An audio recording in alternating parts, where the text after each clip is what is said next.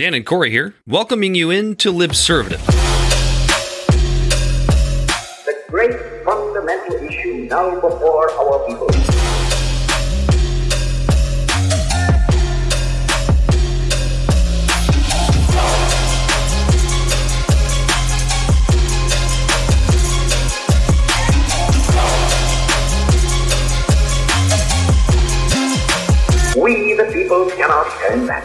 Hey everyone, Dan here. Uh, as you may have noticed by now, we were unable to do a live broadcast this week as Corey and I had uh, a bit of a crazy week. Uh, separately, though, not together, which I'm sure you'll hear plenty about on our next live broadcast. But seeing as Corey and I were unable to do uh, a new episode this week, uh, we've decided to rerun an episode or an interview, I should say, from earlier this summer with Tristan Taylor uh, from Detroit Will Breathe. Uh, among the things discussed in the interview were uh, race relations in the United States, as well as policing um, and the way we police in the United States, as well as some possible uh, reforms if you are new to the show and you did not have an opportunity to hear this interview from earlier in the summer, uh, we invite you to give it a listen. We have some agreements and we have some disagreements, um, but all in all, a, a really good conversation, which is the thing that we obviously strive for uh, on this show, particularly when doing interviews with people that we may have a few disagreements with. So uh, we really hope you enjoy it. If you haven't heard it, if you've heard it already, uh, we invite you to give it uh, a re listen, maybe pick out some new things that you didn't hear the first time around. So we hope you enjoy the interview here with Tristan Taylor from Detroit Will Breathe.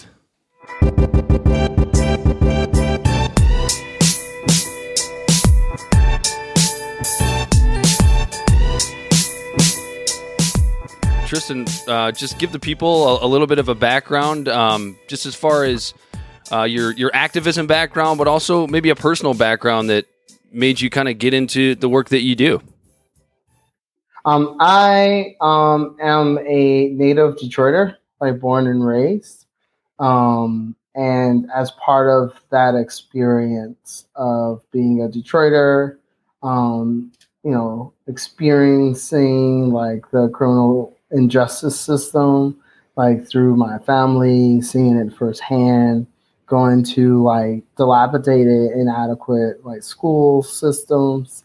Um, I developed a consciousness of inequality.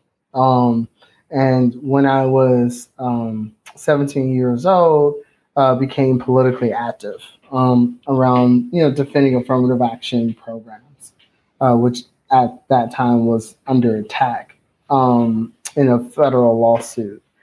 And I um, you that that experience of like you know fighting to defend like you know, a program that was the byproduct of the civil rights movement, one of the only few, you know, gains that were still around um, that created opportunity for people like me to go to college.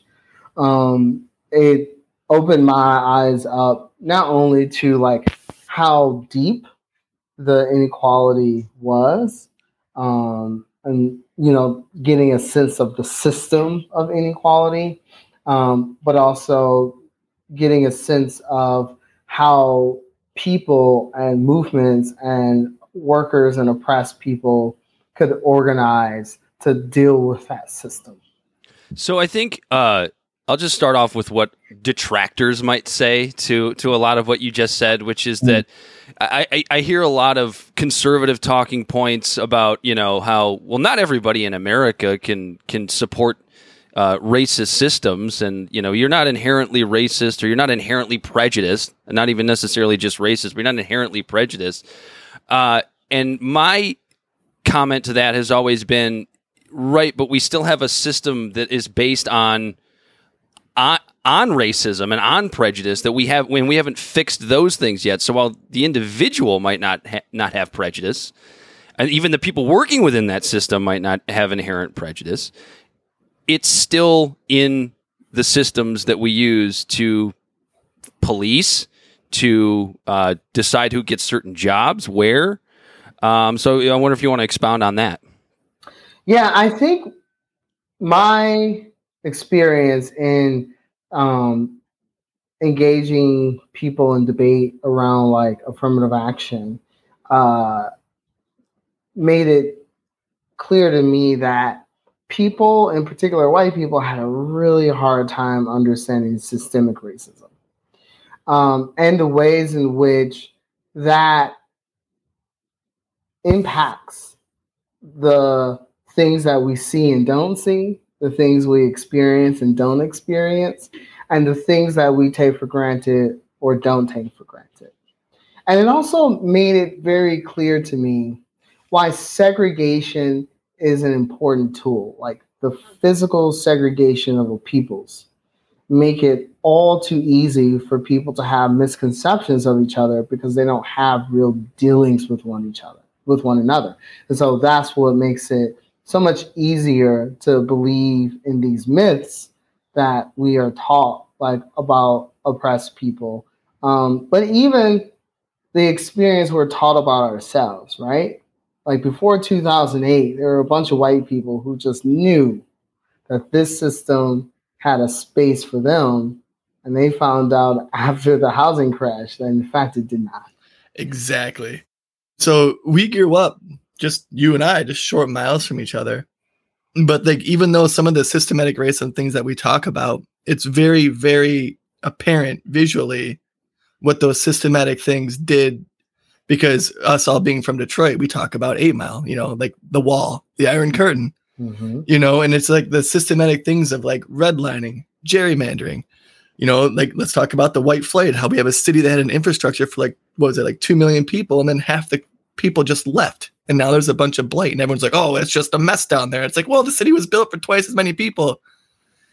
And it's like when you it's these things that you see they're like that you don't really see that are there that we have younger like especially i feel like younger people they they don't it's like the, the change takes so long that people now just wake up and they go oh well there's no racism now but like you can see the negative effects of it. Well, just make sense. Just to expound on that too, Tristan. Before you go, it's it's the it's this idea of like, well, you know, I I was born in 1988. I'm not responsible for you know that that that weird trope. of I'm not responsible for the civil rights atrocities, or I'm not responsible for slavery. But it's like, but you do. You are to me, especially as a white person.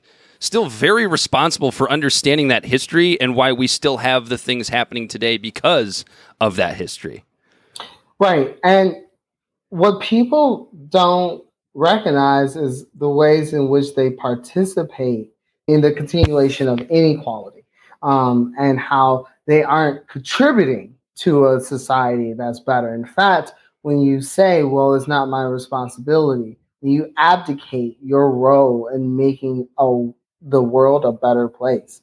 Like you are, in fact, helping the system of inequality flourish. But worse than that, when people themselves adopt and accept the stereotypes that are put forward about people of color, accept the systems and the way they enforce inequality, um, don't actually speak out and give assistance to struggles that are occurring where people are asking for help in fighting and exposing the inequality they face.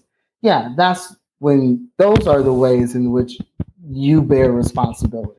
I think we're seeing that more and more because you had mentioned the the housing crash of 2008, and you know, white people, at least to a uh, more of a degree, kind of experiencing what that sort of socioeconomic inequality can feel like. Mm-hmm. Uh, I, I, think I think we're seeing it even more and more. Uh, as as years go by, you know, we're seeing more wealth be moved upward. We saw that through COVID. I mean, this isn't. It's it's at a point now where it's like if if you're white and you and you didn't get it before, it's happening to you. It's at least starting to happen to you now. Imagine what that must have felt like, and how how hard it must be to you know dig out of a hole like that from generational inequality. Yeah, but it also speaks to how our like futures have always been intertwined. Mm-hmm. Um, and we have to think about the fact that the same people who are responsible for instituting and upholding institutions of inequality, you know, racism, sexism, anti-LGBTQ bigotry, are also people who are responsible for implementing policies that hurt the working class more broadly. Like they're one and the same people. Um, and in fact, their ability to do harm to the working class is predicated on the basis of them um, creating a buffer between sectors of the working class um, that stops them from uniting around the common causes that they face. It's kind of the yeah. if you if you keep uh, if you keep the peasants fighting with each other, uh, mm-hmm. uh, they're not going to fight with the the institutions above them that put these things in place. I think that's kind of yeah. what you're getting at. This is a leftist, Dan. I can hear it. He's not. He's not. No. So on our show, we typically talk about uh, like like how leftists and liberals are like a very, very, very different. Leftists, like you, you keep talking about like the working class and things like that. Like how you, it's like it's about bringing everyone together to make things better. For example, like just recently, the ruling on Roe v. Wade. I saw a friend who was frustrated on Facebook, and he was talking about how he was commenting on all these people that he knew voted for Trump, who said that they can't believe this happened, and he's ba- and he said was like bragging about how he was telling them to fuck off. They voted for this, and I was like, no, no, no, hold on this is your chance to say, I'm glad you see this. And you, this isn't a joke anymore. Mm-hmm. You know, we got to work together to get this fixed. Mm-hmm. But it's it's that knee jerk reaction that everyone has. It's just been almost like what I, I don't want to call it maybe a psyop. It's just people have been force fed, you know, like mainstream media and certain things that reach biases and get into echo chambers to where they attach themselves to their opinions so much that like anytime someone attacks an opinion that they don't agree with, they have an emotional knee jerk reaction because they're emotionally attached to it. I remember um, Dave Chappelle doing an interview with Oprah. Um, this was when he like left for Africa, like at the end of the Dave Chappelle show. Oh yeah, that hiatus that he took. He, yeah, yeah. hiatus where he just like disappeared and came back. Um, and he was talking to Maya Angelou, who made the point that you know it's really important to be angry but not bitter. Just like anger, you could dance with it, you could create with it, you could sing with it. But she's like, there's nothing that you can do with bitterness but let it fester. And I think what we have to understand is for us, the working class and oppressed, to express and organize our collective power, we have to use our anger. And that includes engaging with people who also share that anger. And it doesn't matter if they're just sharing it now or if they shared it five years ago. The point, the most important point, is that they're where they are now. And that gives us a stronger basis than we had before to build a stronger and bigger movement to make sure that all the things that we've been talking about forever, we like the left, um, are actually dealt with because what is true, and I think this is something that a lot of leftists kind of get but don't get, and it's a difficult thing to wrap your head around, is at the end of the day, people learn through their experiences, through their lived experiences. And we have to find a way to engage with those experiences, create spaces so that people can have discussions and debates about them.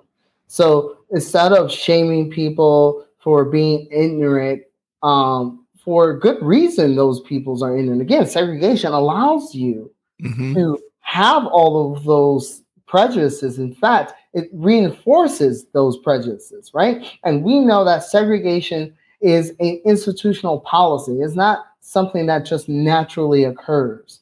It's always an enforceable act in different ways, right? So when white flight occurred, it occurred because banks conspired with realty associations yep. to make sure white people had dirt cheap loans and incentivize them moving out to the suburbs. In part because they also wanted to make money off of development, right? And so for every new house they built, for every mortgage they gave, that was more money that they were getting. So there was an economic incentive but it was also a political one too. It was ways in which they could reinforce the very segregation that was being under attack and defeated by the civil rights movement, which by the time of the late 60s and 70s were not only becoming more radical, but like millions of young white people were part of it and part of this process of radicalization. And so, for the powers that be, the capitalists, they're really smart and they find ways to reinforce those social norms that help them maintain their ideology. You're right. Actually, when you think about the 60s and 70s in the history, like during the civil rights movement, you know, it was, there was predominantly the black culture, and then there was the counterculture movement that was predominantly white, and it was two very big social movements happening at the same time, but they were kind of separate, segregated. Well, I'm, I'm not even talking about that. I'm talking about like, for example, there were thousands of white people that marched screaming "Free Huey." Yeah. Mm-hmm. No, I'm talking about thousands and millions of white people directly engaged in the struggle for civil rights. There were hundreds of white people who went down to the South to get arrested as part of the Free to Ride Alone. So, no, I'm talking about like people's direct engagement. There's a white woman, I can't think of her name in Detroit, who, who was killed in the South because she went down to volunteer to help register people to vote. It's it's oh, interesting wow. that you bring that up because it, it actually feeds into something that uh, Corey and I talked about discussing with you um, because it's something that kind of annoys us and and it's something that's so different from what you just spoke about, which is white people boots on the ground actually involved in the civil rights movement historically. And and th- the thing that really annoys us is is kind of this uh, keyboard bumper sticker activism by white people absolutely fucking drives me insane. And you know who I'm talking about. I'm talking about the white suburban mom who takes to Twitter, t- tweets out bitches about racism in the South, and then goes back to you know her out into her her front yard, which is an all white neighborhood, and it's like all you're doing to me is grandstanding, you're showboating to me, and it's it's just it's it's never helpful in that situation. And I'm wondering if um, you see a lot of that, or is there? I mean, with social media, it's crazy, but like, is there a way to get less of that and more of what you just mentioned? Well, I think the challenge is again making sure that these movements have spaces where the movement itself can have discussion and debate with each other. Um, I think that's really important, and oftentimes that is the thing that's missing. And let's just be frank. Mm-hmm. Part of the experience of 2020 was for me an interesting one because I saw ways in which it was actually really difficult to have political discussions. Because oftentimes people were so focused on acting and doing and having a morally correct position and enforcing that position like on everyone else not just simply the institutions but being like you know who are you to not support the demands of black people in detroit? Without thinking of like oh how do we convince people? Because in the end we got to do a lot of that. Mm-hmm. And exactly what are we talking about? And why are these demands important? And are they the right demands?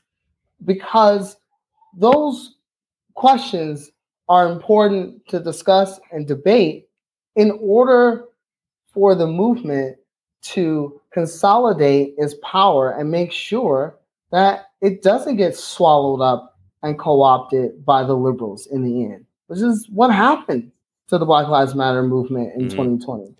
And so that's why it's even more important for the movement to create spaces where people can talk to one each other in a lot in a, and not just like in an individual way not just like let's have some parties like sure sure sure but no let's have organized political discussions about what are the type of politics we need to make the shit that we are calling for happen because it's not going to happen simply by a bunch of individuals individually talking about these things on social media. It's not even going to happen if people just march without having a strategy for how to make what in reality is limited forces effective against institutions that have found a way to exist and maintain themselves for 250 plus years through civil wars and radical struggles, uh, uprisings in urban cities all across the country. Capitalism has been able to survive all of that. World global war has been able to survive all of that. So like we really have to think if we're going to change this institution, if we're going to like actually like create an alternative, which in the end is what we need, like we've got to think about all of that, which means it's not enough just to be right. Because you can be right and shout each other down. It doesn't matter how right you are. If you have no one on your side, then no one's you're not you, you can be right by yourself, but if you're not convincing people to join the the group, you're not going to get anything done. And if you're just looking to join just for the sake of joining, well, that creates so much space for the liberals to come in and insert their demands as the demands that everyone should be fighting for. And so people will be like, oh, we want to fight against police brutality, but we don't think defunding the police is the problem because even though we have had this big ass discussion about the institution of policing and how wrong it is, really, isn't it just a problem with bad police officers? Because that's what Joe Biden says. Right. It's just bad police officers. It's That's like what sorry. Obama says. That's the other Yeah. thing. I- I- it's worse because we have black people, which is why the movement has to really discuss and debate what its demands are. Because the capitalists can surely find black people to say all the things they want them to say. Yeah. Obama is like back away from defund the movement. Let me let me Yeah, like Goldman Sachs just fund them. that's exactly. Exactly. yeah. No, no, for real. It's just like, Yep. all right, y'all. Like I see you like angry, and you got to be angry, but really, you just got to be smart about it. Because what else are we? Well, gonna do? and and I think I think and Corey and I have talked about this a, a ton. It's it's like defund is is one of those. It's, it's so interesting because I've I've actually kind of viewed it a little bit as kind of like a bad marketing campaign. You hmm. know, because when people hear like defund the police, right? You you, you the, the you know the Blue Lives Matter people are like, you want to just take money away from our cops? It's like that's not really what we're trying to say necessarily. It's really more of a, I mean, the way I've always understood, it's really more of a, a reform movement, right? As far as like rethinking the way that we police in this country because it's No more nuts. military equipment. Let's work on Right. mental see, issues. this is why we have to have a discussion because some Yeah. people mean that, There you go. but that still leaves the system intact. If the problem is police as an institution, because they are an institution that enforces the rule of capitalism, then yes, actually, we do have to find ways to abolish that institution. Yes, we do want to take away the funding from the police and make it zero.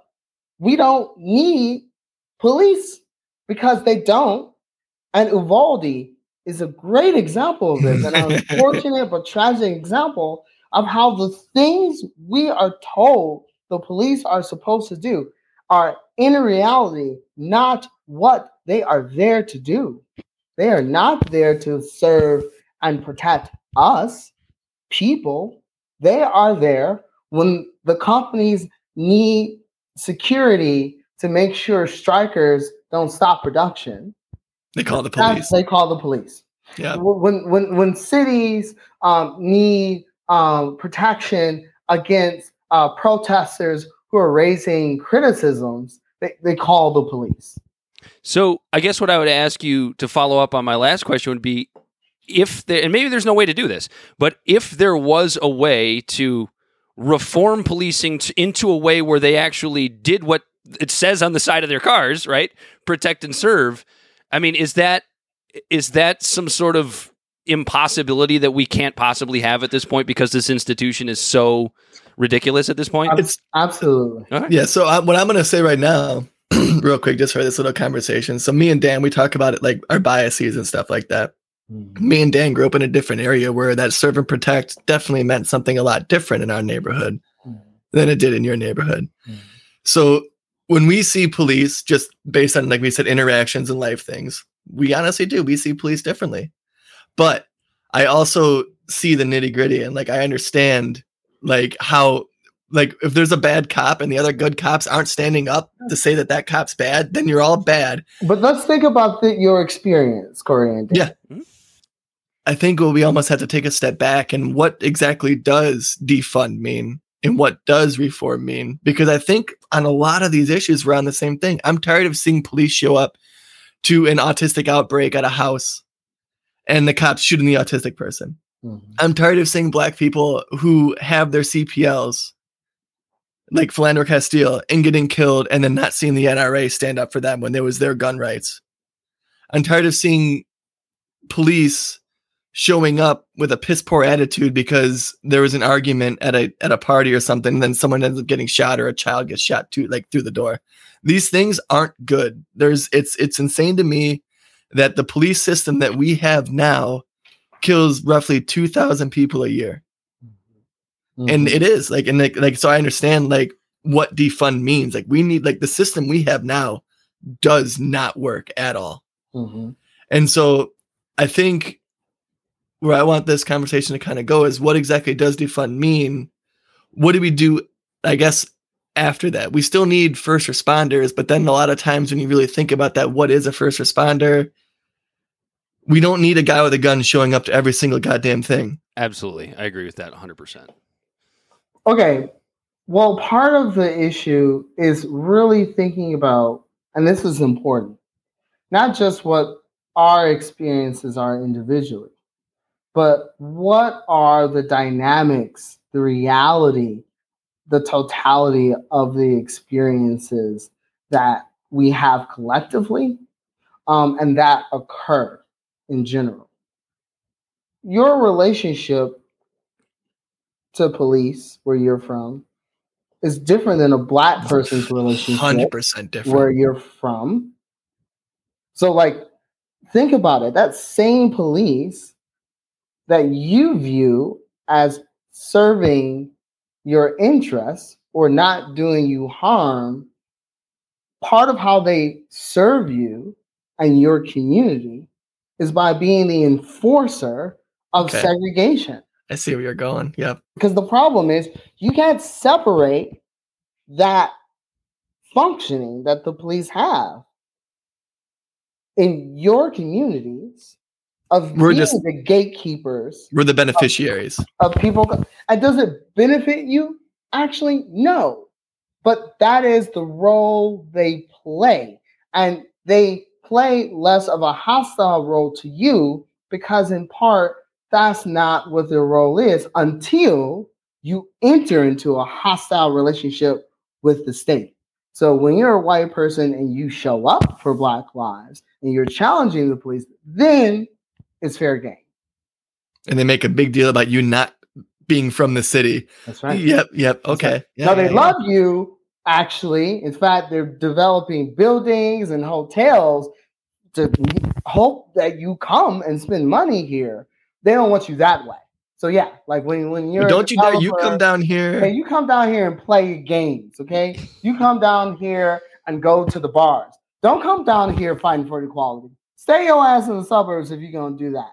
Just come down here if you're trying to have fun and spend money. it's interesting because chief craig almost said that exact same thing That's what I love about this conversation because, um, you know, Tristan pointing out that, you know, kind of viewing it from 30,000 feet. But as we talked about earlier, you know, we do still, we have our biases and we do still, uh, you know, speak about our experiences based on our experiences. And, you know, I, I, I can't speak for Corey, but I know me growing up in Clawson, basically a small town that's tucked in as a suburb of Detroit. Everybody knows everybody. We all know all the cops and everything. Um, don't get me wrong, I had some stupid, like ridiculous experiences with cops as a kid, but sure you did. y- yeah, nothing, n- nothing like you know what what you might experience if you were in the same situation as me, Tristan. But I, you know, I can't see that, and so like hearing that from you and, and hearing Corey's experiences, you know, it, it it gets the wheels turning, and that's that's why I think these conversations are important. Yeah. and that's why i brought it up dan. I was thinking it's really important to like th- talk about how like us being north of eight mile our experience is very different. And then sometimes you see things through a rose tint pair of glasses. It's not always the same. Or me you- personally you see things through the limited experience you are given. hmm exactly That's why segregation is so important as a political tool for capitalism to maintain those inequalities. Like you are seeing a picture that you are presenting, and in fact, there are a whole set of ways in which you are blocked from seeing another side. Like you have to take extra special effort, in fact, to hear what the other story is. And we have to, in part, as Black people, take the extra effort to make sure it's out there because we're both facing a state institution, you know, like corporate media um, that is trying to obfuscate that truth. So that's the thing that we also have to understand. Like, you know, if, if white people like don't know, is because there is great effort to make sure they don't know. Uh, it's like, not, yeah, it's a passive yeah, so thing. You, so, so you have to you have to attack that effort and get people to. That's why it's important for people to tell their stories. Um, I, even though I know a lot of activists are sick of telling stories. You you always hear this thing of like, oh, you know, like it's not black people's job to, you know, um, make sure white people like learn about racism to be honest, how the fuck else are you gonna learn it? Well, right, it's, yeah, it's, it's, so it's so it's so it's so funny that you put it that way because you know we just had this little discussion about policing, and you know you put something new into my brain. I, I thought I thought at least for a white guy, I knew quite a bit about racism and, and yeah. you know even Black history, at least for a white guy. Yeah. And it's it's putting this. I know Juneteenth. Yeah, no, it's, it's right. I know. I'm just kidding, but yeah, you understand what I'm saying. Yeah, it's getting my wheels spinning. And as far as like you know we never know as much as we think we know. None of us do. None of us do. And that's true for activists, which is why it's always important not only to have these discussions, but to make sure the movement is elevating the different experiences that oppressed and working class people are having. Because, quite frankly, even though Black people in general have experiences with racism, the experience of a black middle class person is very, very different from the experience of a black working class person. And those differences have to be communicated, mainly so that we know when we are hearing people, we get to identify what they represent and what interests they're putting forward. Like Barack Obama's experience is very different than mine which is why his interests are also very different from mine. He, in fact, does not represent me, and quite frankly, can't in a way because of the choice he made to have a place in that system of inequality, as opposed to doing what he could have done. He could have transformed the character of this nation, right? Like he could have made the banks and corporations pay. And he was like, "No, they cool." Uh, like, and it's not. That's exactly it, it was under his administration. I think people have to think about this. That we saw the militarization of the police in a major way.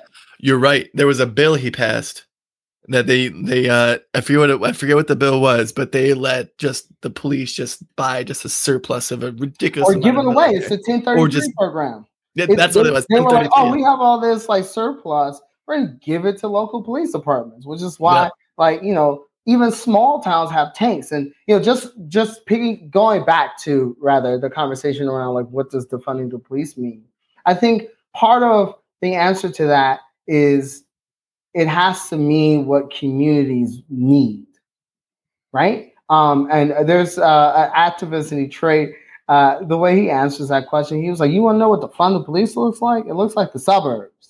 Where like the police department doesn't take 40% of like the general fund um, and where you have schools and rec centers and yep. resources yeah. for people that's what it looks like yeah so the question is why are we prioritizing institutions that we know are failing instead of putting resources into institutions we know help stabilize communities like housing. Like we know affordable housing is a great way to stabilize communities. We know having community centers and after school programs like help young people like focus and like give them opportunities to develop like different and creative skills. So, what does it mean that we decided instead of funding those things that we know work, that people fought for because they knew that was the way to increase quality of life? What does it mean that we don't fund those things and instead fund punitive state that you know like mechanisms of the of the punitive Yeah. Just shut up because we got a bigger gun than you and just keep peace and just be quiet is what that kind of says to me. Like when I'm walking down this in the city and you see a bunch of cops dressed like they're in Afghanistan, it doesn't make me feel safer. But I know I'm not going to go and try to do anything silly. And what kind what is that freedom? That's not freedom. Mhm. And that's me with my skin with a lot less melanin than yours. You know what I mean? So like it's yeah, it's I yeah, So yeah, I mean, w- where I was going to go was that th- the pushback is obviously a it, it's it's often a very libertarian pushback of you know you, you mentioned uh, better how you know more affordable housing and more programs. It's it, a lot of it always comes back to the corruption and the inefficiency of of government. Um, and that's what a lot of libertarians point to. And I just Mm. wonder, I just wonder how you how you combat statements like that when you when you hear things like that, because there are, I mean, there are a lot of examples of governments being remarkably inefficient with some of these programs and where they put money and corruption and, and kickbacks and whatnot. Mhm. perfect example is in the city of Detroit with Duggan with the uh the teardowns of the homes. Right, right. No, um, which by the way, were used were you they, they, they use funds that were supposed to go towards helping people stay in their homes to do those demolitions. Interesting. Ah, Um, so um, gross. so and, and and the Democrats and Republicans signed off on that, by the way, converting that. Well, yeah, because they're stuffing their own pockets. but also because it aligns with the interests of the corporations upon which they serve. And that's the problem. Mm. So, like, what's my response to like government inefficiency? Um, direct democracy and community control of those resources. And Citizens United and you know, all these different things that just makes all these politicians have self-interest and they're in the front of their mind I mean, versus actually serving the people. And they've always had it, but here's the thing, right? Like, if you are genuinely trying to serve your community, and that's why you become a public official, and that's why you work within those institutions, it doesn't matter that you're genuine. Those institutions are set up to sabotage any genuine effort to make government prioritize the will of the people. And when they fail to be, that's when corporations fight to change, to reform the way government functions, to guarantee that that's what happens. Um, and so that's why it's so important for us to build a movement that is talking about and putting for community and worker control of the resources. We, the community, should directly decide not only what programs we have, but how we run it. Like, that's the way to take away the corruption that goes into having, you know, seven people like govern for a city of 600,000. Like, there's no way that that seven or nine people could effectively represent the interests of that large populace, right? Here's the thing what's interesting is not just government corruption that's responsible for that. I think that's the thing that the libertarians don't get. It's not just mere corruption, it's actual intervention of other state institutions or federal institutions that create that situation. So, for example, like the large exodus that happened in Detroit, which people don't know this, but up until the 90s, the black population in Detroit was steadily increasing. Mhm. that Yeah, was Detroit still was the blackest city in not- America. But no, I'm saying that the black population was increasing. We always talk about like Oh, okay. you know Detroit losing population. It lost white population, but it wasn't losing population. Like in the 90s, it was still a city of 900,000 people, which makes it one of the top 20 biggest ci- cities in the country.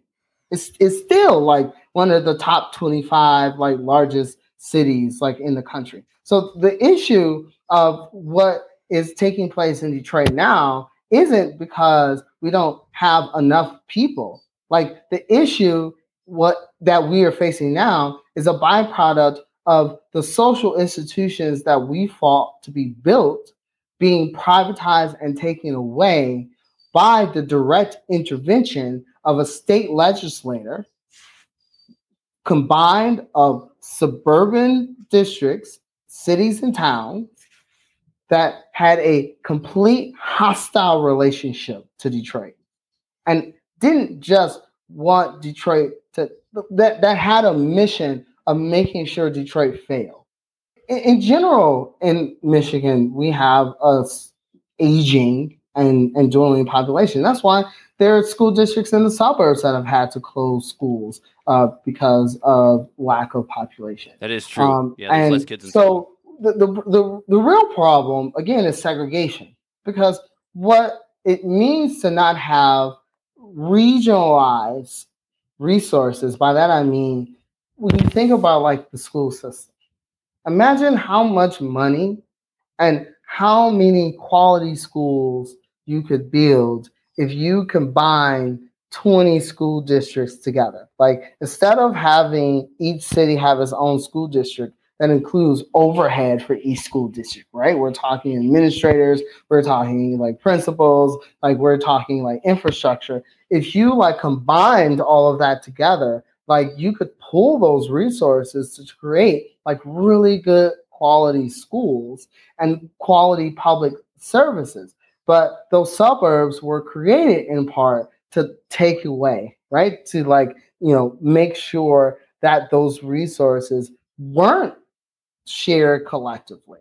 Um, and And they based it on property tax. yeah, and and and create bastions of opposition, like to the goal of equality, um, because that's in part what white flight was. It was to create suburbs that could be buffers to, in reality, restrict the growth of Black power that was being expressed, like in Detroit in the seventies.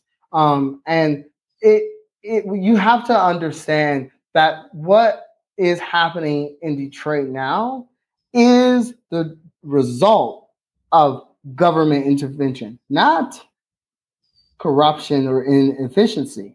It is because the federal government, uh, beginning with Reagan, um, started cutting federal funding that these larger poor s- cities needed in order to maintain the infrastructure that folks needed to maintain the quality of life, right? And when you think about the state interventions in the public school system, like they totally decimated it. Yeah, and it's it's interesting because it's like regardless of how you feel about socialism as a whole, right? Mm. I've I've always had a, a very similar view to you, Tristan, when it comes to schools because it's like what what is really preventing you from giving all school districts and all kids you know equal opportunity? We you, you always hear about the statistics. You always hear about how shitty the united states is in education whatever it is like 27th in the world in math uh, and all this nonsense. And then you also hear about whether you're talking about detroit whether you're talking about southside chicago harlem uh, south central la you're always talking about a a heavy black population but b shitty schools and they always say well, you got to start with the schools. You got to start with the education. But it's like, how? how? It's funny, Dan, actually, because I just had this little argument in my head because there's, there's typically like the thing that we go to when we talk about government inefficiency. It's like, well, the Department of Education keeps getting bigger and more money keeps going into it, yet schools keep doing worse.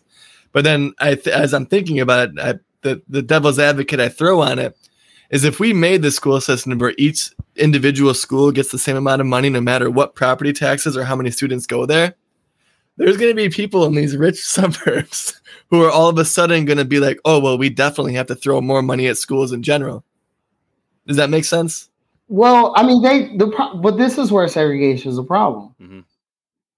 because some schools in the suburbs are really great, um, and they're great based on the fact that they're all white. Like, there's no separating that, especially in the United States.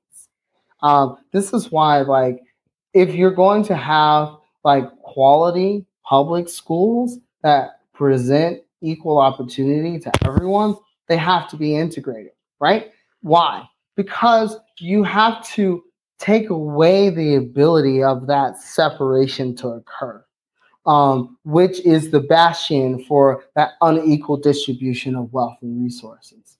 Um, and you also have to think about the ways in which, like, even when you have, hypothetically, you could have Detroit public schools receiving the same amount of money as the schools in the suburbs, which is a big hypothetical because under capitalism, like you just couldn't do that. But even if you did, when Detroit Public Schools, as an example, was taken by taken over um, by the state in 1999, it wasn't a fiscal crisis. They said there was an academic crisis, and they happened to take over Detroit Public Schools the moment it was to receive a billion dollar millage to invest in schools and build new ones. And under the control of the state, the school district went from a surplus to a $250 million deficit. Oh, the city was about to invest its own Yeah. money into the into the education system, and the state came in and went, "No, No, holy shit! I did not know that caveat when the, when the when exactly. No one ever knows. Or Chicago or any of those places that have not had a Democratic elected school board, I don't know, since the 2000s. So the that's state wild.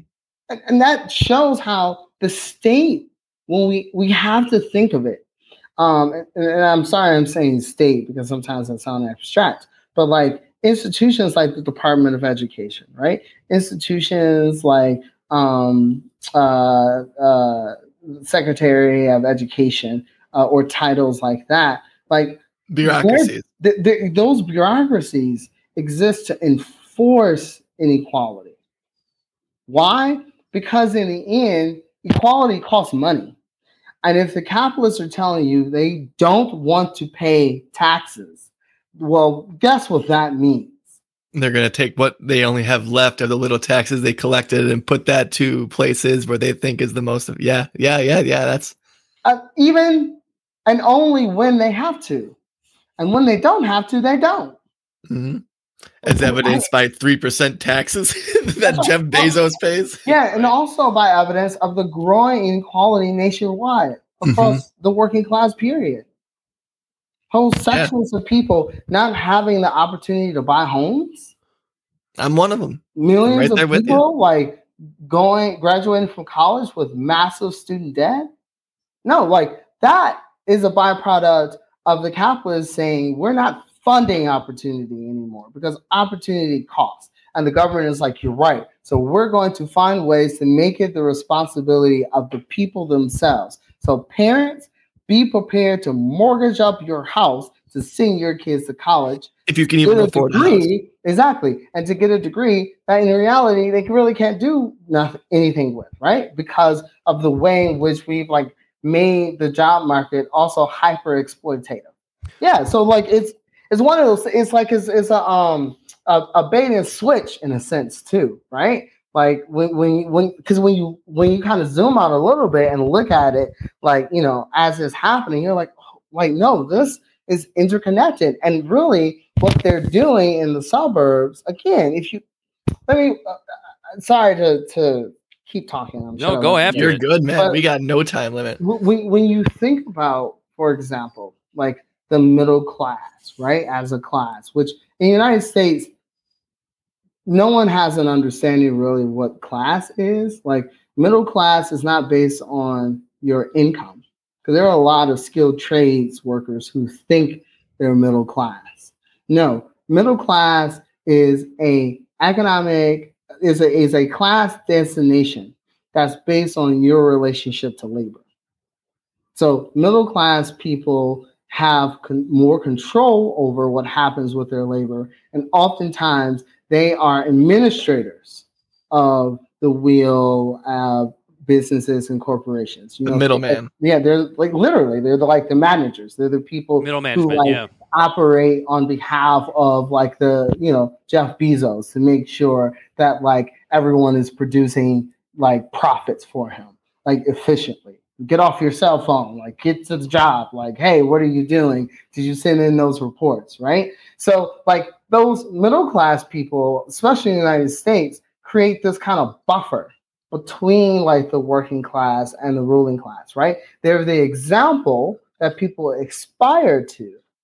But that middle class is big when the capitalists can afford it and shrinking when they can't.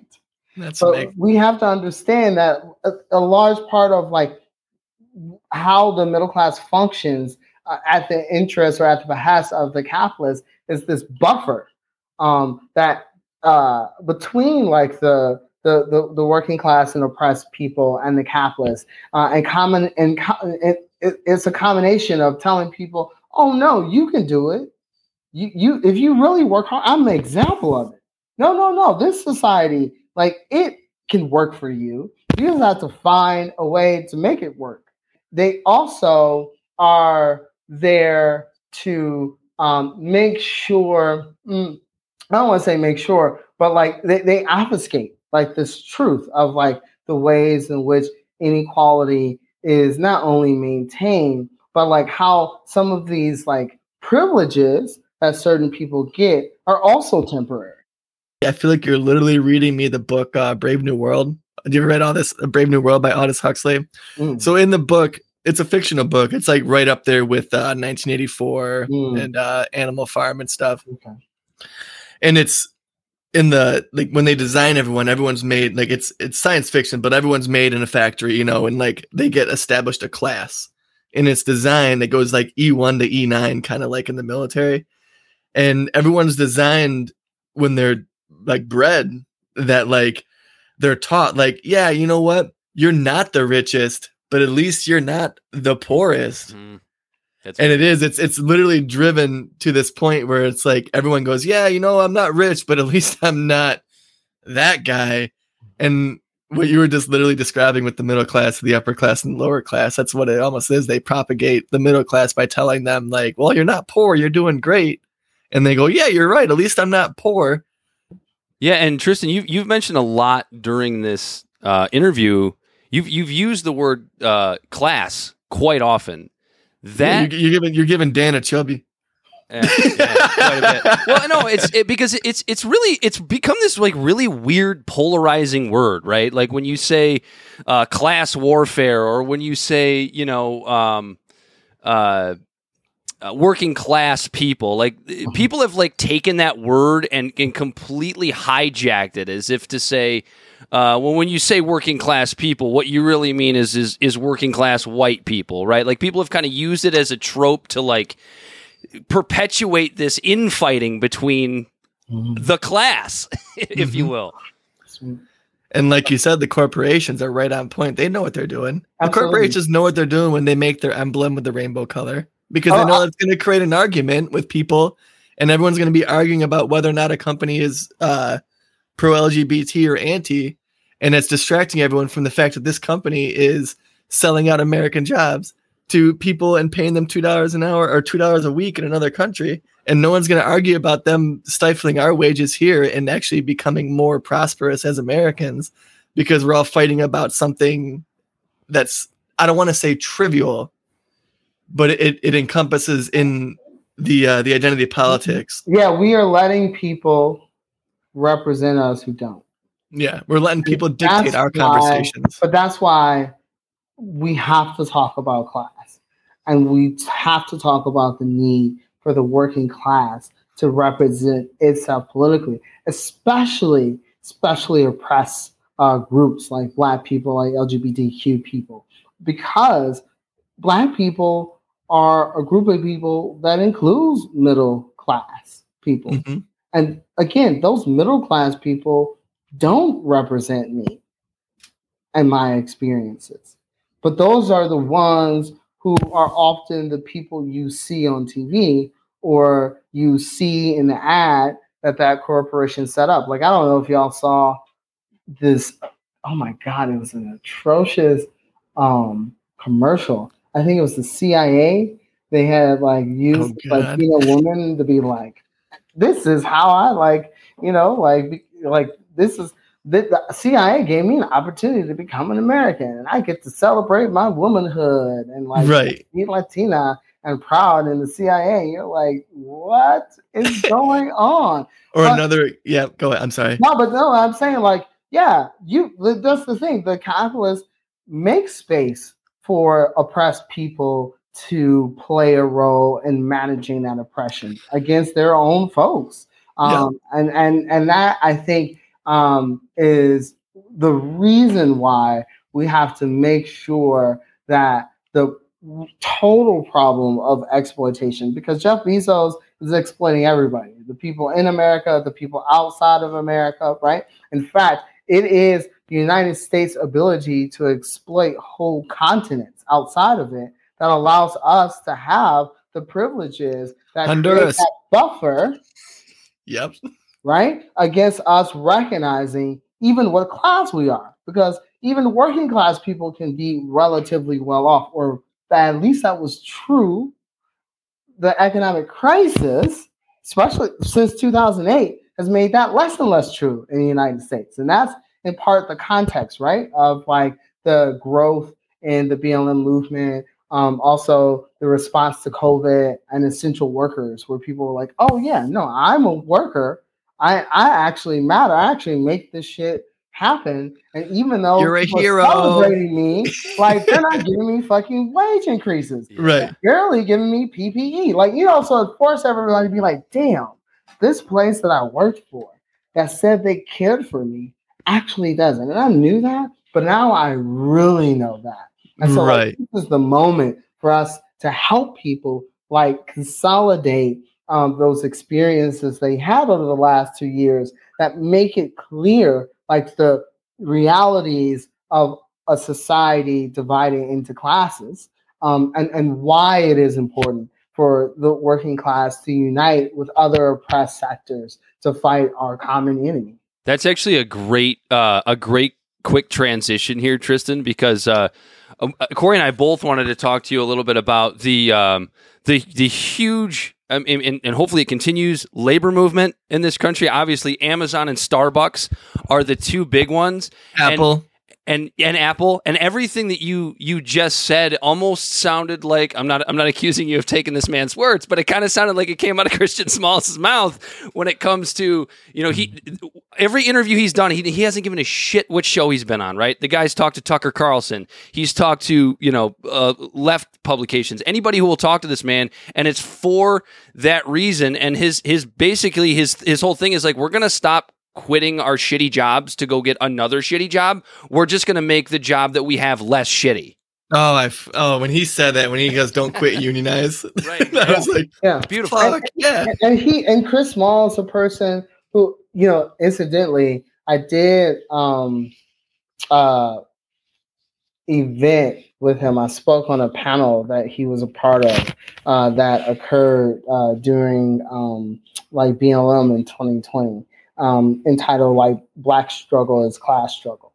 Uh because uh the organization that was hosting uh that event that I'm now part of, Left Voice, um, and uh, went to the first press conference that Chris Smalls ever called about walking out at Amazon um, when they weren't giving folks PPE and doing precautionary measures for COVID. Um, and you know, all of the people who are part this generation you who are part of like this growing labor movement were um, people who participated and who were impacted by like the BLM movement of 2020, right? And so there's an interesting dynamic where people are also bringing like politics into like the struggle for labor too, and they you know are kind of instinctively connecting the dots, right, um, between these struggles and why it's important uh, for uh, workers to have a union and for that union to fight for better wages, but also better working conditions and, and better policies, right? Uh, and I think Chris Smalls tweeted, you know, uh, women's rights is is is a labor issue or something uh, to that effect. Um, when uh, you know the decision when Dobbs dropped from from the Supreme Court, um, and so I think that that's something that we definitely have to like tap into because if that relationship that is the source of the power that we need to fundamentally transform the society and liberate us uh, from the oppression that we face under capitalism. Connect row to the class. I like that. I like that a lot. Yeah. Because it is. I mean, the people who are going to be most impacted by the Dobbs decision is working class women and people Exactly. of color. Um, Rich women and- can get their abortions Right. anytime they want. That's right. And and and it also even on the issue of LGBTQ and trans rights, like uh, LGBTQ folks are a range of people from the very poor and working class to the Pete Buttigieg's, right? And yeah, Pete Buttigieg and his friends, even his trans friends, they're going to be good because they can afford to be good. Like the people who are going to be the most impacted are the working class people who are already struggling and already under attack and already find in a thousand different ways it hard to get a state a steady job um, that could provide for them and their families. Yeah. No, you're absolutely right. You got anything, Dan? I mean, I, I, I've run out. I mean, Okay, I'm so sure we I- can I, sit there. uh, I'm sure we can sit there, t- here, sit here and talk to Tristan for three hours, but uh, eventually we got to let the man go. Yeah, yeah, yeah. you got you got anything else, Corey? Uh, so the only thing I had was I was listening to because like I wanted to just try to do a little bit of homework and like refresh my memory, and I listened to the the uh, Detroit Today uh, interview again, and one of the things he came out I forget oh I forget his name. It's Steve. Oh, um, Stephen Henderson. Yep, Steve Henderson. Yep, and uh, there was a weird thing that he kept going back to in the beginning of your interview that he kept saying something to the to the likes that you're stepping on toes of other activists Uh-huh, in the city. uh-huh. Do you remember that part where he's Yeah. like, it's almost like you were playing leapfrog or something. Sure. And when I heard that, I was thinking immediately, I was like, why, why does that matter? And I'm wondering if there's a, some sort of uh, hierarchy. It's almost like there was some sort of inclination to make him even say that. That is there like a hierarchy in the activism in the city to where everyone's like, yo, you're supposed to stay in your place. We'll handle this? Or, I mean, uh, short answer is yes, but that is the hierarchy that you run into when you're, you know, um, confronting these, you know, social media activists or Okay, like okay. these like liberals, right? Like Yep. they are misleaders who are presented and who present themselves as representatives of like, you know, the labor movement or social justice movements. But in reality, they do so at the behest of the Democrats, right? Or their message was filtered and approved. and so, yeah, I was stepping on toes. Um, Good. Because I wanted to make sure that the movement got to speak for itself and that the movement got to speak independent of the interests of Democrats and Republicans. Um, yeah, those activists who encourage people to march in the suburbs and not the city, yeah, I wanted to step on their toes and wanted to make sure that they were challenged because their uh, uh, notion of what was necessary um, was in direct contradiction with the reality of the struggles of Black working class people in the city who, on a daily basis, face repression from the police. Right? Mhm. How many of those activists talked about how good the Detroit Police Department was and how the issue of George Floyd would Craig took a knee. that's right. That's right. No, that's right. Everyone loved Craig, and you know, miraculously discovered, oh my goodness, he's a Republican. Oh, right. He just Oh, said he's running Republican. You didn't know that? Like that he And I wanna give- no, no, no. But then he also voted for Trump. Now he's Right. a Trumper. It, it, it should have been clear after he was on Fox News for the fifteenth time. But even before that, the policies that he was implementing were policies that Republicans were um, hailing as the way to solve the issues of Black and Brown communities, which Yeah. was further criminalization, right? Like further militarization of the police department. Um, and yeah, there were a bunch of, of those like professional, you know, established like leaders um, who, you know, marched with Gretchen Whitmer without demanding anything from her. Um, yeah, we were stepping on those toes, but the whole movement was stepping on those toes. You're right. We, ha- we actually have to learn how to do that. We have to challenge these misleaders, expose them for people that don't represent the movement, which again, going back, why it's so important for activists to create space where we have debates and discussions and make collective decisions as a movement, not just as 12 activists in a room that tells everyone else what to do. No, when we are with each other, we need to use that as spaces to make decisions as a collective because that's the only way that we make sure the movement is fully represented and that we combat all of those misleaders who say they speak for us, but who don't, who speak for the mayor, who speak for you know Chief Craig, who speak for Gretchen Whitmer. Like I'm not interested. They'll, those people don't represent me. Yeah, and and when you say that, it's like political party be damned. It doesn't matter. And this this I, this I know, Corey, that we're going to be really good friends with Tristan because he just found a way uh, to shit on both sides of this duopoly for very legitimate reasons. That's right. what we do on this show. So, um, and I was just going to yeah. say, actually, was uh, you know, and I think that the the kind of sort of the proof is in the pudding. Well, here in the city, it was drawn as a class issue. And I remember coming down to the the protests and hearing some of the speeches before we walked, and everyone saying like, "We want you down here to walk with us, but remember, this is our city. We live here. Don't come down here just to act a fool and then go home." Those, those, and those were first off. A lot of people don't own shit downtown. Okay, Dan Gilbert owns ninety percent of downtown. So first off, whatever the fuck you do or break downtown is not our shit. And I don't want black people being confused about us collectively owning shit we don't.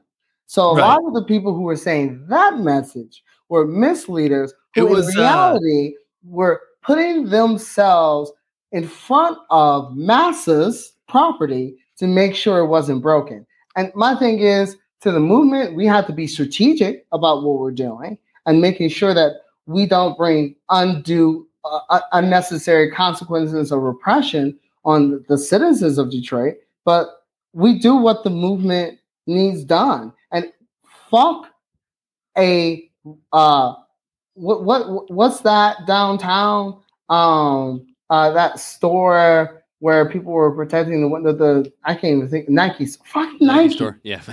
I don't give a fuck yeah. if Nike store windows are busted. A black I don't even think they were though, were they? no, but no, nothing actually was right. Destroyed. That's that's kind of what I was getting to. If it was destroyed, I wouldn't give a flying fuck. No, I get that. That's not the point. Like, and that's not our shit.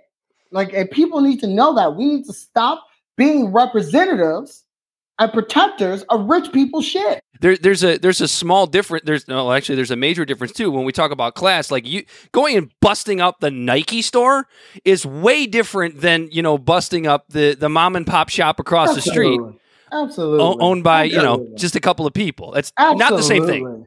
Absolutely. Yeah. Well, what I was getting at is uh the uh the protest that came down into the city and you had that feeling like you were talking about with like class versus like like liberalism and ideology and stuff and like it had a different feel and here you are in quotations stepping on toes and you ran protests and everything down in the city that didn't lose its message yeah. While in the rest of the country that was infiltrated by liberals and things like that, the message was lost in the chaos.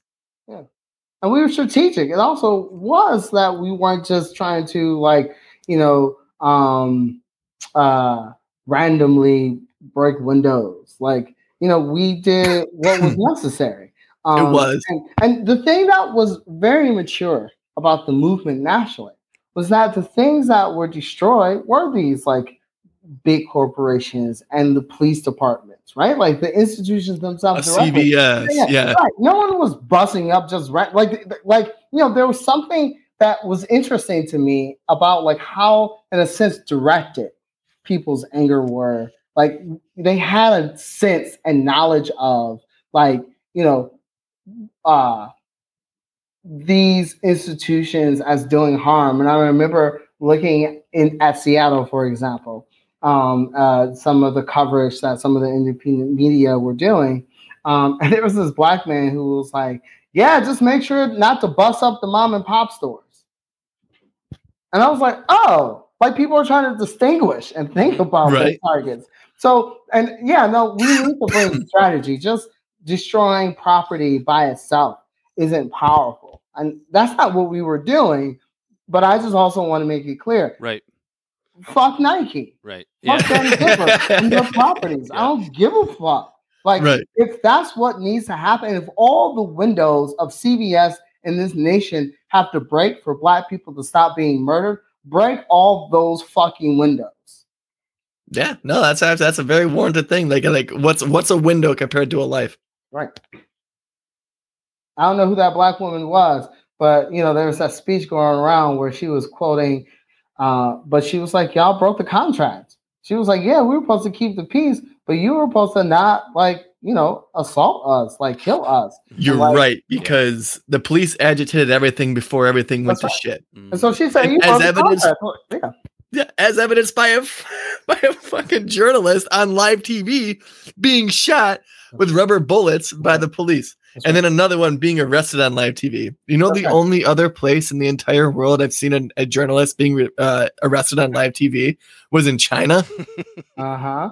Uh huh. no, that's the thing. For all this talk about you know freedom um, and freedom of assembly, like we saw that go out the window um, in percent. 2020, and you know, which is why the majority of the charges that were against protesters were dropped, and even in Shelby Township, like you know, we were able to expose like how outrageous it was to bring felony charges against protesters for marching in the street to call for a violently racist chief of police to resign. Yeah, I mean, I, I think the unless you have something to expound on that, Corey, I think the last thing, the last thing that I that I really had for you, uh, Tristan, is you you hear this um, this idea that movements like yours and, and other leftist movements they have this unbelievably great ability to mobilize but not necessarily the best ability to organize which is why often we see these movements kind of fizzle out i'm wondering do you have a do you have a solution for that how do we how do we get better organization and and still keep the good mobilization that we see all the time Well, I mean, here's a couple of things that is worth remembering. Organizers don't build movements. Movements cannot be artificially built. Movements depend on a large sector of the population to make a decision to do something. Uh, what organizers do can affect that decision, um, but in the end, like people have to make that choice, right? So to me, what it means to build better organization is to build organizations that can, when people decide to take action, help ensure that that action is as um, uh, has what it needs to be as sustainable as possible, and to actually articulate and strategically fight like for its goals. And so, you know, Detroit will breathe. You know, the thing that we always say is that you know you can't um, replace like the movement or or the masses, right? Like you can't like you know take the place of the, of the masses. And what our role should be is when people are you know make a decision to act, that we elevate their demands and that we help like organize them so that what they're doing can be, you know, I'm repeat myself, sustained, um, but also to make sure that their demands not only are clear, but that they think about strategies that can actually win those demands that require, at minimum, political independence from the Democrats and Republicans, right? Um, and and and it requires um, uh, certain mechanisms to make sure collective discussion and decision um, happens, uh, because that's also the best way to make sure that things um, kind of stick around. Is if people get to see themselves directly as participants of the movement that get to shape the movement that they're participating in. Something that you said there that that uh, you said. I mean, you said a lot of great things there, but the the part that stuck out to me was the independence from Republicans and Democrats because I think that's actually something that Occupy Wall Street did really well for a minute. Um, and obviously another movement that fizzled out pretty quickly, but uh, it's it. I think it's something that's so important because what you always see is whenever there's a movement, you know, like Detroit will breathe and others, the, there, there's always this this need from one political side to push that over to the other side and say that belongs to those evil people don't support them. Or you know and vice versa they'll they'll use it the same way on the other side. So i think uh, getting away from that duopoly and really focusing on what the movement actually represents like occupy did except in a more sustainable way is is is the biggest thing that i took out of what you just said Mm-hmm. Yeah, because Yeah, that's it's- that's. Oh, go ahead. Uh, Corey. It's like uh, I don't know if you I don't know if you watched Jimmy Dore's podcast, no, I don't. Actually. but uh, he there's a thing he says on there when we're because we've been talking a lot about class and stuff. He says uh, if he goes if someone walks up to you and goes, well, now there's there's a there's a Trump supporter that's uh, agreeing with what we're saying. And it's like, well, what do we do? It's like you declare victory. Yeah, yeah. It's like a Trump supporter It- wants to join our movement. What are we supposed to do about this? You declare victory You- because you're you getting people your from all across the spectrum to come and agree with you on what you're fighting for. And but what is really important is articulate what it is that we're fighting for. Because the Yeah. problem is we don't have a shared understanding really. Mhm. Because there are people who mean completely different things when they say defund the police. And, and when they're talking about abolishing the police and when they're calling for killer cops to be jailed, right? So that's why there's it's so essential for the movement to have space to have discussions and debates, and not just with the right wing, but with each other, Mhm. so that we can make sure that everyone who joins us joins us on a basis that is super clear about what we are saying, and that is when we can declare victory. Um, not only when you know people who voted for Trump, you know, say, okay, like I understand like inequality, and the way that we have to do that is through a movement of the working class and the press. But you also get to declare victory when Democrats do that too. Um, because like that's the thing. We're we're we're we're trying to yeah, we are trying to win people over. We have to understand that people aren't as black as white as we would like them to be. Because how many people who voted for Trump would have voted for Bernie Sanders if he hadn't made it primary? Oh my right? god, we talk Like, about that all the um, time. It's probably an uncomfortable amount. yeah. Yeah, and so we have to reckon with that, and like, and and be prepared to f- confront people with that. Like, look, I'm not. My audience isn't like Trumpers, uh, because they're a particular type of people. Mhm. My audience, though, is people who are trying to think about these issues critically, and the way that I help that is by trying to expose the true nature of these institutions and bring like these ideas for people to think about. And anyone who's prepared to do that, like, yeah, that's who I'm trying to talk to.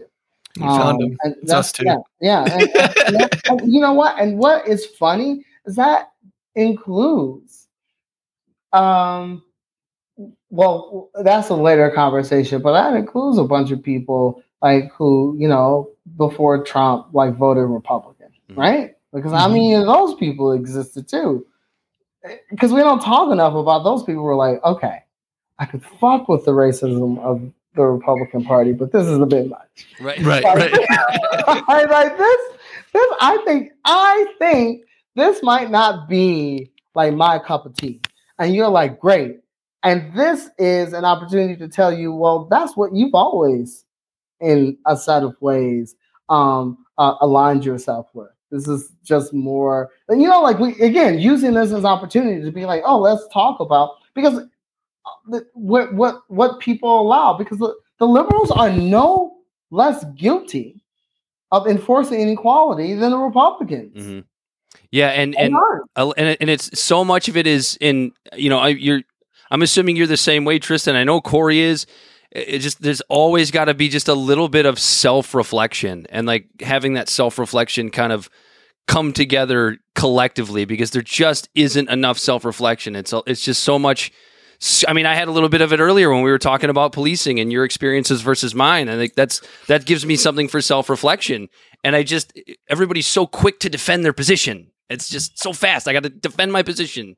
I got to make sure I'm not wrong. And it's like I've always viewed uh, that I kind of enjoy being wrong sometimes because it, Yeah. it is an opportunity for education. Yeah. No, me too. I enjoy when you, you know, like I remember like someone asked me um like after 4 days of like the marches, you know, how long do you think this is going to last? And I was like probably 2 weeks at best. I didn't even think DWB was still going to be around. So yeah, I'm very glad that I was wrong, right? And and and I think that there, but we we that's in part because we live in a society that doesn't make space for that. So mm-hmm. part of what's so tricky is that to self-reflect, but also to reflect collectively, requires us to do a set of practices that, in a sense, are unnatural to us that require us to unlearn a lot of the social norms that we Mhm. were taught and socialized with. Cognitive dissonance. Yeah, I think it's. Uh, I Yep. think. I think. I think that's a good place to wrap. We're at like ninety Uh, well, minutes now, yeah. Tristan. Unless you have something else, Corey. I just wanted to say that like the perfect so I've been so once uh the George Floyd murder happened and I started like instead of just sitting on the sidelines and joining in and then you reached out to me, I've been following your little your little career since then like pretty closely and just watching the little improvements and seeing charges get dropped and then charges come up on some other bullshit and then get dropped and things like that and then it's just it's really interesting to watch and I'm, I'm really excited to see where you go and then another thing I wanted to bring up was uh there was when you were talking about class issues, like there's a picture I have. It's on my phone, and it's and it's a picture of you, and it's the perfect image of what you're actually trying to convey when you talk about class versus like all these little ideology things. It's when you first got released, and there was that militiaman. I think it was in the Freep, and that militiaman walked up to you, and you guys you didn't fist bump because it was COVID, and you guys are Mhm. elbow, and there's this picture that's plastered on the news, and you and these surrounded by militiamen hmm that were there waiting for you to be released because they were there to help defend you and things like that. hmm And it was just, it literally reminded me of there's that meme you always see floating around and it shows the black guy and the white guy fist bumping. And it's like, I got you, brother. And then underneath it says the world that the elites are afraid of. And it literally reminded me of that meme. And that picture, I actually have it on my phone. I'll send it to you after this just so you have it too. It's such a powerful image of what your lit, what your message that you said tonight is literally trying to push, if that makes sense. No, no, thank you. I appreciate that. Yeah. Absolutely. Uh, Tristan Taylor, Detroit will breathe. Um, why don't you tell the people where, where they can find the organization? Uh, maybe some things you got you got coming up and uh, how they can help. Sure. Um, so our website, which has to be updated, uh, Don't they but all? it has links to all of our social media accounts, which are very active. Uh, is Detroit will breathe.info. And you could uh, catch us on Detroit will breathe on Instagram, on Twitter, um, and also on Facebook. Um, and there is where you could keep track of like the um, events that we're organizing. Um, you know, currently we're kind of trying to develop plans for how we, you know, proceed as a group uh, in this new political situation. Um, so we'll hopefully have some announcements coming out soon. So, and again, thank y'all. I appreciate you for. You know, Oh, absolutely, Tristan. I hope that uh, I can extend an invite to have you on this show an, an innumerable amount of times because Sure. there's a lot of conversations that we can unpack here that we can just spend hours and I would, hours. I would love it. I would love it. And I enjoyed every minute of this. Absolutely, Tristan. We appreciate you, man. Yeah. Thank you.